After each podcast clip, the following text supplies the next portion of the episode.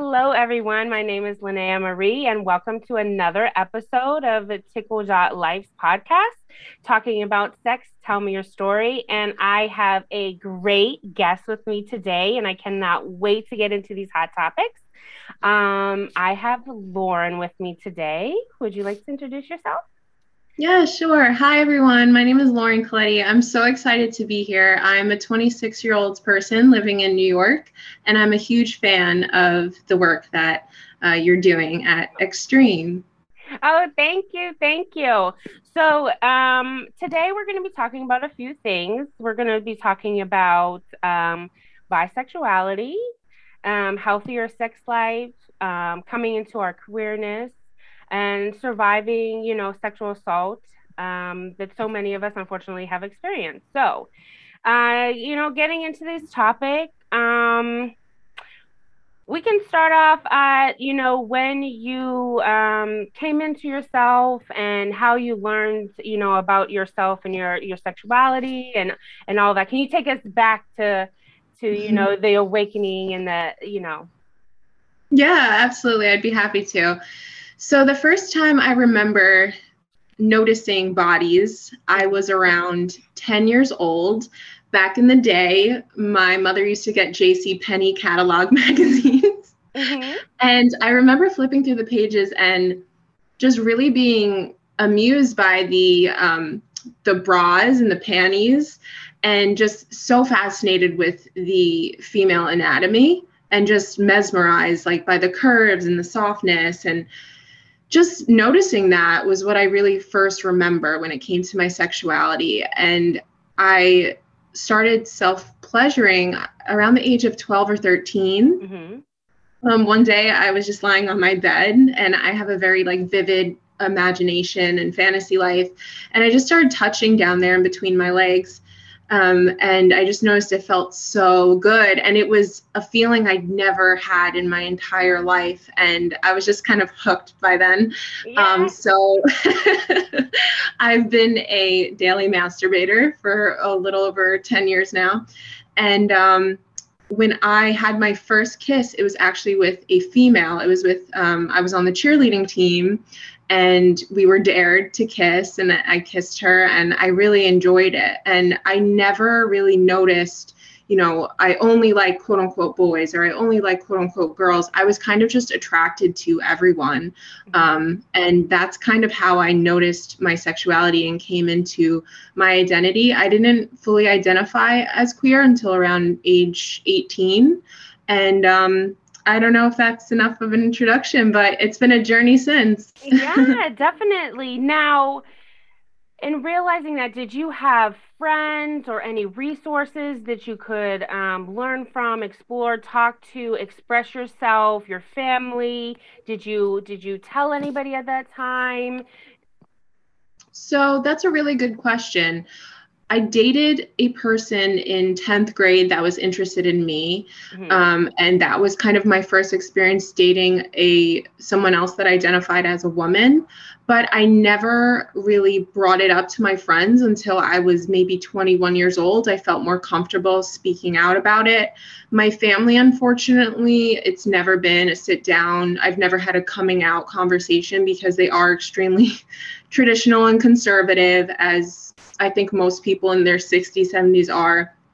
But everyone is fairly supportive. And, you know, I'm not ashamed to say it. I'm very proud of my identity. Yes, wonderful. And so coming fast forward now, how has your journey led you into a happier, healthier sex life, exploring all of that? Yeah, sure. So I think when it comes to sex and having a healthy sex life, it's really important to be open. A lot of people are very rigid or closed-minded, or perhaps they haven't explored those areas of themselves to come into that knowing about what they like and don't like. So for me, I never yuck anyone's yum. That's a saying in the sex ed community. And I just try to keep a explorative, adventurous, curious mindset, and of course respecting my partner's boundaries, what they are and aren't okay with, and just seeing kind of how we can implement that and communicate that into our sex life.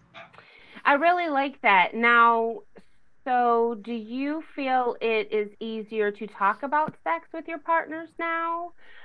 Because like we discussed previously, you know, that no one teaches us really how to talk about our feelings, about sex, about anything like that. But yet, you know, they teach us how to cook and put on our shoes. And, you know, there's a whole bunch of different things that we're taught except sex, right? So, you know, learning and coming into yourself and realizing what actually a healthy sex life is for you, has that made it easier for you to talk to your partners? Like, how do you bring up the conversations, stuff like that? Yeah, I'm really happy you brought that up, because it's quite interesting that we're taught everything in life, except for relationships and sex and things like that, mental health. We're just automatically expected to know how to have sex. Right. And it's mind-boggling. It sets us up for failure, or at least having to try until we quote unquote figure it out or have something we're more satisfied with. So I am very privileged in the fact that I got my master's in sexuality studies and gender. So that really helped me to have, you know, kind of the textbook definition of the information and things like that. And I am pursuing my doctorate now in clinical psychology. So I'm hoping to integrate the sex therapy and psychology. So I have kind of a fair, ground for where I know to work off of. I would say in my older age, it's gotten a lot easier to express my interests, my hard nose and things like that in partnership and in relationship. But sadly, you know, I always find I'm the first one to ever bring it up. If a partner isn't bringing up protection with me, it's not talked about. If a partner isn't bringing up STIs, I'm the one that has to initiate that conversation, which I'll gladly do, because I feel it is vital to have those conversations with someone you're going to have sexual interactions with. Yeah, I mean, I totally agree. We talk about, you know, all kinds of stuff with relationships. Well, sex is like such a huge part of a relationship, you know? And, you know, what does it mean to you and your personal definition that is like a happy, healthy sex life? Yeah. Because that's all relative. You know what I mean? Yes. That is definitely individual for each person. For me, it's about safety, feeling safe with someone, connected to someone, feeling comfortable and kind of at home with someone, and just being willing to have fun and playful. You know, sex is kind of something that adults do to play. We play all the time as kids, but rarely we get to play as adults. So even if it's not in partnership, even if it's solo or self-pleasure practices, it's about dedicating that time to myself and knowing that I'm worth pleasure. Yeah, and I love that. And I wish more people, you know, would realize that this is, you know, given, you know, God-given right to experience, and all bodies deserve pleasure, you know, and it's just, you know, still, I think we are in a time where it's an amazing sexual revolution. Like, there's so many pleasure products, and so there's therapists and educators and podcasts and books and all these things we have at our fingertips right now. And yes, there's still a lot of shame and still very conservative outlooks. But I definitely think nowadays, you know, it's just so important to have these conversations with our partners and everything. So we also touched earlier on a little bit about survivors. And would you elaborate a little bit for me on that area of, you know, sex? Yeah, kind of to piggyback off your last point, I just want to say what you spoke about is so true, that sex isn't shameful, it's natural. Everyone has bodies. Most people in their lifetime will have sex or explore sexually, so it is so natural. So I just wanted to add that is nothing to be ashamed of. As far as, I am a survivor of domestic violence and sexual violence, unfortunately, on more than one account. And it's been kind of such a healing process for me, every day kind of learning to how I can help myself and how I can heal around that area of my life. For survivors, it's very hard. And before I continue, I will give a trigger warning that I will talk about sexual assault and rape. Mm-hmm. It's so hard because it's something that was used against us. Our bodies were used against us. So oftentimes we see survivors of assault and rape that they go to one extreme. It's either you hate sex for a very long time and it's something you have so much guilt and you feel dirty around, or we can tend to become hypersexualized where we don't know sexual boundaries because our boundaries were violated. So for me, it's kind of coming to find that balance in that middle ground again, where I can relearn a healthy sexual relationship with myself and others. And can you... do you have any ways that, you know, personally have worked for you? Yeah, I'd be happy. So I am a registered yoga instructor. And for me personally, psychosomatic healing has been so powerful on my own journey, doing trauma-informed or trauma-focused yoga, where you can really just be mindful and present with yourself and learn to integrate your breath and calming and those techniques into your body to know that your body is yours. It is a safe haven for you, and coming back home to yourself. That's been very, very incredible for me. Also, I love self-care. I think it's so important to find something that works for you. Everyone's different, but for me personally, I love meditating. Mm-hmm. I love journaling. I love going outside in nature and just learning to be happy with myself and know that I am capable of being whole. And I think the last one for me has been healthy touch. So after my assault incidences, I would go, when I felt ready and when I felt I could handle it, I would go book a massage. And of course, I would always give a disclaimer, please find a professional that you feel safe with, mm-hmm. whatever gender that might be, whatever circumstances or environment that might be in. But for me, it was extraordinary to kind of challenge myself to be in the hands of another person and feel safe and in control again, while receiving, you know, the benefits of massage and feeling good and learning that I can be touched by someone else and it doesn't have to be dangerous. You know, that is amazing. And I love that. That is a great, you know, tip and way for, like you said, you to control that environment a little bit. You know what I mean? Especially, like you said, if you trust them and that whole experience. And that can definitely help, you know, someone get used to that, you know, positive or wanted touch again. Mm-hmm. And, you know, healing is never linear. So there's times where, you know, even me as a survivor, I will fall back into, you know, more of a defensive, uncomfortable situation.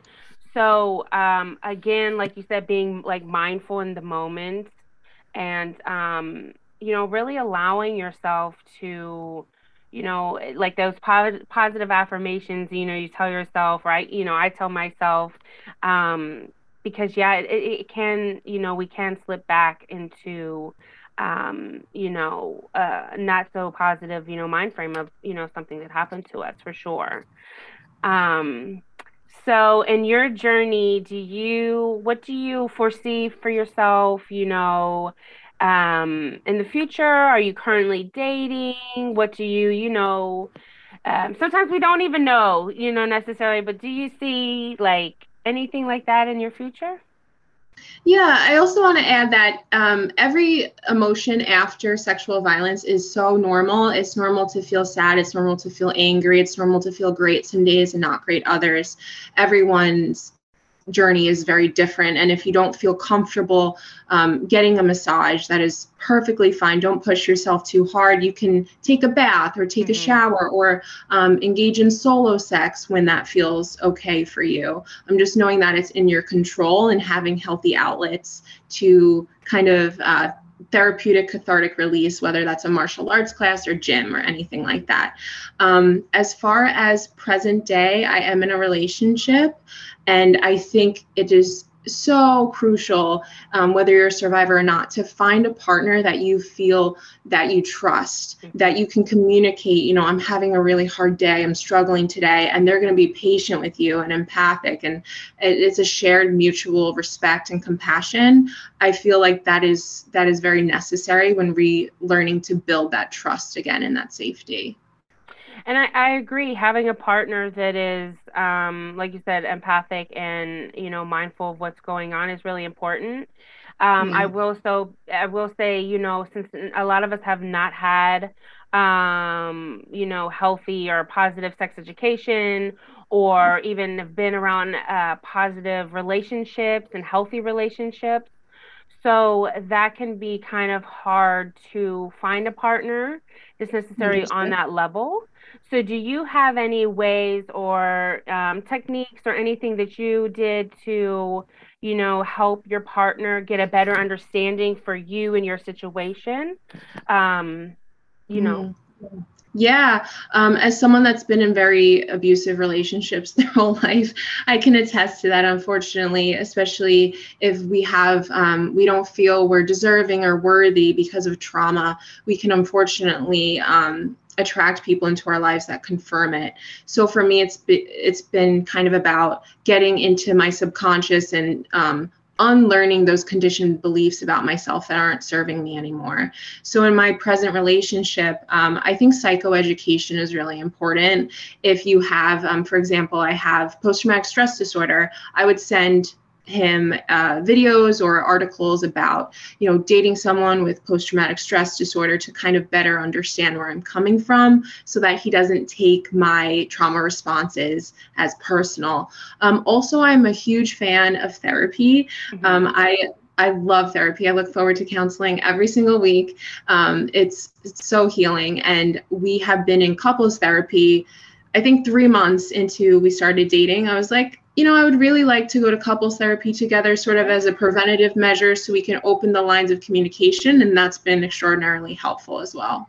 Yes, therapy. I love that you are going to couples therapy, because for the life of me, I talk to so many people and they're like, therapy, you know, and they like turn their nose up to it. And I'm like, people don't understand how much a third party, especially a trained third party, not just a friend that's going to give you other crappy, you know, responses and things to do, but someone that actually is trained to help navigate, because you know, conflicts are going to arise, disagreements, even uncomfortability. You know, your partner might not mean to make you uncomfortable or say something, you know what I mean? But having that third person say like, okay, this is why, and this is, you know, what you can do to help that and everything. I think that is absolutely amazing, you know, couples therapy for sure. Because again, that can strengthen, you know, relationships. Really, you know, I can help people figure it out, especially because we all have baggage and things that we carry along with us, regardless of how, you know, regardless of our upbringing, there's just always stuff that we carry with us, you know. Now, coming out bisexual or queer, your partner currently is... He identifies as a straight male. Okay, yes. So coming out as queer and bisexual, how is their response to that? Yeah, so I always try to give people the benefit of the doubt. Yeah. Understanding that when you come into a relationship, you're two completely separate individuals with two completely separate histories and pasts and upbringings. So, you know, he was supportive. I think he kind of didn't understand. He had a lot of the... preconceived notions or misconceptions that you're either one or the other. So I kind of had to be his teacher and explain like sexuality is such a spectrum and gender is a spectrum, and whatever you identify as, that's perfectly fine. You know, just because I identify as a certain way doesn't mean I expect other people to be the same. It's kind of coming back to that non-judgment and open-mindedness. So it was kind of just having to teach him where I was coming from. I think a lot of times if we're rigid in our beliefs, it could be hard if we're stubborn and things like that. But I had to explain, like, listen, this is who I am, this is how I am, and I'm not straight because I'm dating a man. I think bisexuality has a lot of myths around it, unfortunately. And some people, if they, you know, want to go that route, that's fine for them. But for me personally, I am queer, even though I'm in a relationship with a cis man. Yes, 100%. I know a lot of people, you know, come out to their partner as queer, bisexual. And I swear to you, you know, like a cis the heterosexual man is like, threesomes, oh my God, I get to have sex with other women. You know what I mean? And there's such, like you said, myths and all these like just, you know, preconceived notions of like what that is and what that entails. And, you know, it can get rough, you know, especially if that's, you know, how your partner takes it too. Yeah, I've definitely experienced that in the past whenever, and, you know, I stopped telling my, my male partners that I was bisexual because a lot of them would have that response, when can we have a threesome? And it was really hurtful to me to have that bias against people that are bisexual. I think it was the opposite for me in this relationship. He was more threatened by it and just insecure that I was going to leave him for another person. And, you know, I think all responses are normal. However, we have to notice how can we be kinder and more accepting of people's identities just because it doesn't align with our own.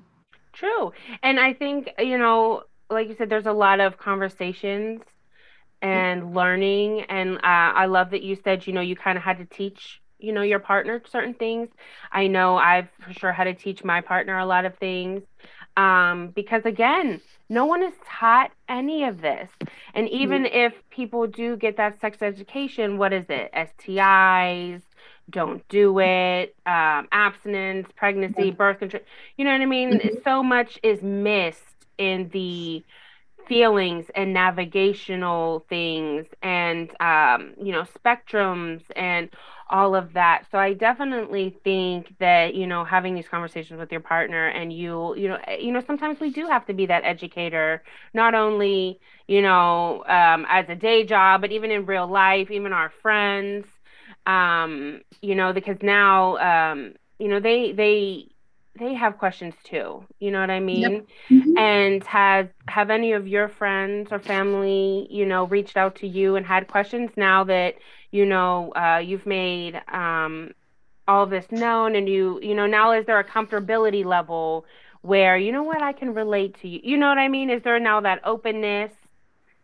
Yeah, definitely with my friends and some of my family members, it's just kind of like, it's not stigmatized. There isn't any stereotype attached to it. It just kind of comes up in conversation like you're talking about the weather, which is really nice. And I would like to add to that if someone is judgmental or criticizes you or doesn't accept you and puts you down or wants you to change your identity just because it makes them feel some type of way, then that person probably doesn't deserve to be in your life if they don't have, you know, empathy for you and support you, because we all deserve to feel good about who we are.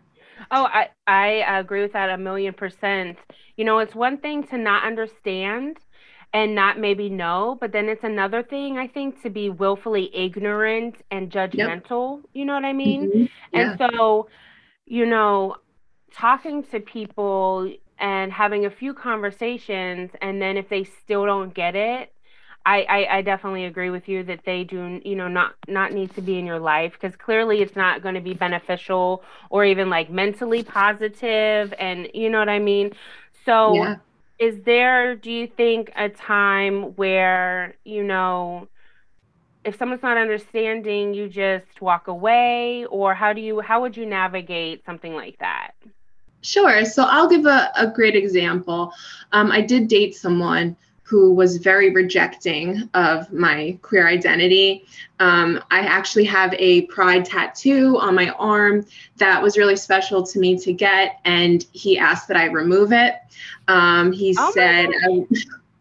He said I wasn't allowed to wear rainbow colors when we were together.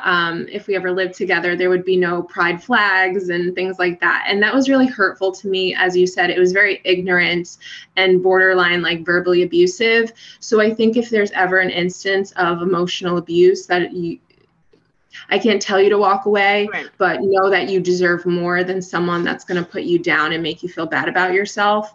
On the other side, have the conversation with them. If you're dating someone new or a friend or whoever, The hard conversations are generally the ones that we need to have, the most important. They are the hardest, though. And I would just see how the person responds. Sometimes people are in shock or they don't know any better. I like to think when we know better, we do better, and give people the benefit of the doubt. But if it comes back to making you feel bad and shame about yourself and the person isn't willing to budge, then I would reevaluate the situation. Yes, totally. I agree. And like we said earlier, there's so many resources now and books. And I think, you know, I think that people have like a choice to be ignorant or a choice, you know, to think a certain way when, you know, to me, if I'm presented with new information or something like that, then that has to tweak something in me. You know what I mean? I have to think about that.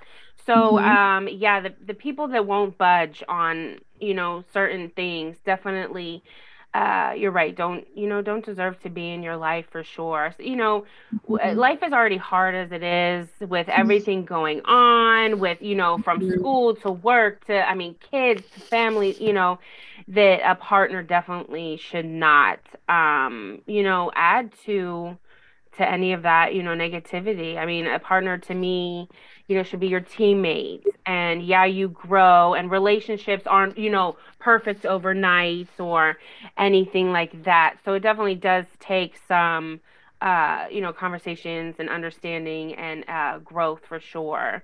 Do you have anything else you would like to talk about, recommend, any tips or anything? I just want to end by saying that something I've learned, which is I'm still learning throughout the years, is never make yourself smaller, never shrink yourself to fit inside someone else's mold. Don't change yourself to make someone else comfortable. Of course, there's always room for development and growing and being our best selves.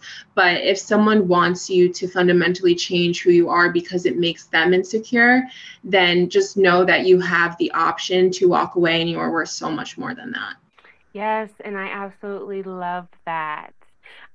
Do you have any way, you know, any of our listeners, if they have any questions or can relate or anything like that, you have anything, social media, email, anything like that that you want to give? Yeah, 100%. I actually have my own podcast called The Sex Positive Podcast. Yeah, would love to have you on one day. Oh, for sure. I would love to collab. So you can find me on there on Apple Podcasts and Spotify. I also have Instagram. My Instagram is Lauren M. Coletti. That's my personal. And my podcast page is Sex Positive Podcast on Instagram. Wonderful. Well, I know I will be checking that out for sure. And I want to thank everyone for listening and tuning in. This was a great conversation. We learned a lot and talked about a lot of great healing mechanisms, a lot of, you know, self-positive things and ways we can heal ourselves. So yes, if you have any questions, please don't hesitate to drop it in the comment section. Please don't forget to like and follow Tickle.Life and the podcast Talking About Sex, Tell Me Your Story. Thank you so much for being on this episode, and I can't wait to talk to you again.